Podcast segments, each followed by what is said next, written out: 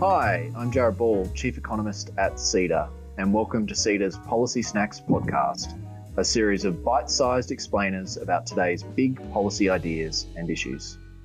Today, we're looking at the rising rate of female imprisonment in Australia and what can be done to reduce it. The number of women in Australia's prisons has been growing at a faster rate than that of men over the past decade. And while women account for a smaller proportion of the country's prison population, the fiscal, social, and economic costs of female imprisonment are significant. To discuss this, I'm joined by CEDA researcher and economist Ember Corpuz. She's our lead researcher in the area of justice. So, Ember, thanks for joining the Policy Snacks podcast. Um, starting at the top, what can you tell us about women's imprisonment in Australia? What are the what are the numbers showing us in this area? Well, thanks for having me, Jarrod. And um, I just wanted to say there are so many overlapping layers to the issue of women's imprisonment in Australia. If we look at the numbers, we'll see that despite the smaller proportion, women's prisoner numbers are increasing much faster than that of men. In fact, 64% over the last decade compared with 45% for men. At the end of last year, the Australian Bureau of Statistics reported that there were just over 3,000 women in custody, compared again with nearly 38,000 for men. The Australian Law Reform Commission also reveals that Aboriginal and Torres Strait Islander women are 21 times more likely to be in prison than non Indigenous women. That is a very big number. At CEDA, we've really identified that justice is a critical institution underpinning economic and social development. Nationally, in fact, the cost of prisons was up to $3.5 billion in 2019. And it was estimated that it cost us $310 per prisoner per day. Well, those are some really staggering figures, I think, Ember. But what's behind the rising rate of women's imprisonment? And, and how much do we know what is driving it and why we are concerned, particularly about women, uh, even though they are a much smaller proportion of the prison population? Well, when women come into contact with the criminal justice system, they generally do so for low level offenses, in particular, drug related offenses. I know I mentioned this to you earlier, Jarrod, but the factors that drive women into custody is complex, it's intersected and entangled. These include experiences of victimization, including domestic abuse resulting to poverty, homelessness, isolation, and mental health issues. Many of these women are already disadvantaged with intergenerational trauma. They sometimes have been in state care or the justice system at a much earlier age, and some of them experience more significant police monitoring for low risk offending. Let's imagine a mother who's fled an abusive home. Most likely she's employed part time or casually. That's if she's lucky to have employment she might not be able to afford housing on her own and doesn't want to be separated from her children. So these conditions really make her very vulnerable to crime, whether it's stealing or property offenses or even drug related offenses. Having said that, several systemic drivers also influence the rising rate of women in custody, such as over policing, minor offenses relating to illicit drugs, but also restrictions from bail laws and toughened sentencing laws. A gendered lens is critical in understanding the importance of this problem, Jarrod, because a great majority of primary carers are still women.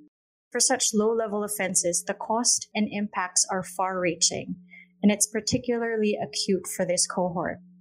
The removal of children is particularly distressing, and the entrenching trauma and severing of existing supports make women more vulnerable to reoffending.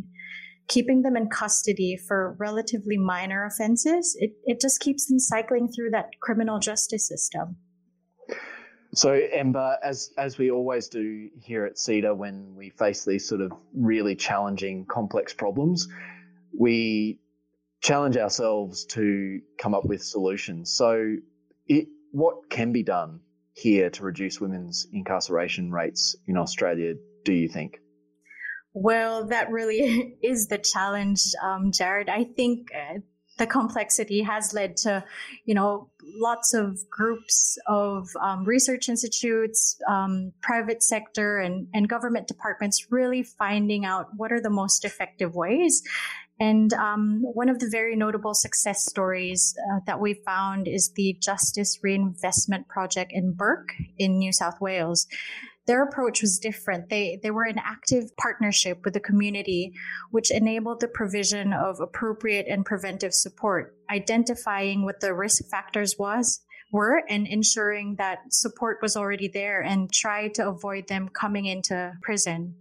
As a result, 14% reduction in bail breaches were found and a 42% reduction in days spent in custody was also reported. Um, another way that people have found that could um, reduce the rate that women came into contact with the criminal justice system was to use legislation. Um, last year, Western Australia passed a law that prevents sentencing fine defaulters to prison except as a last resort. This change was largely instigated by the case of a Yamatji woman, Miss Dhu, who was sentenced to prison for about $3,000 in unpaid fines and died in custody in 2014. I know um, throughout Australia, but even internationally, other alternatives to prison sentences can include community based sentences and greater discretion for parole boards. In consideration of the complexities surrounding the increasing rates of women's incarceration, we have to find ways to progress change. Sustainable change will require political will and commitment from governments. Well, that's a really good point around political will and commitment. Clearly, there's some ideas out there for how we could solve this problem. Um, so, what is preventing us from fixing the problem, and, and is it is it that political will and commitment that we're missing? I think that's a, a, really crucial element. It's it's tricky to fix a system that comprises different jurisdictions, you know, several states and territories. Um, imprisonment should also not be an alternative for adequate social support. Like we've been talking about this um, specific group of women who aren't really dangerous criminals, but in fact are sometimes victims of abuse. You know, we still need to get some of the fundamentals right, like um, reducing homelessness, increasing public housing. Um, we found that six in 10 specialist homelessness services clients in 2020, that was only last year, were women, and over 119,000 of them reported to have experienced domestic abuse during this period. It looks like better employment and mental health support are really crucial in solving this problem more importantly, as well, I guess for prolonged change, we need effective collaboration between government, social services, private sector, not for profits, and research institutes. They're necessary for progress because there's so much important work that's being done across the board, don't you think, Jarrod? Yeah, I think that's I think that's right. I think collaboration is a big is a big part of it. Um, so that's um, that's a really important point. Thanks, Ember, for your time. That's Ember Corpuz. She's a researcher and economist at CEDA, and I'm CEDA's chief economist, Jarrod Ball. Thanks for listening.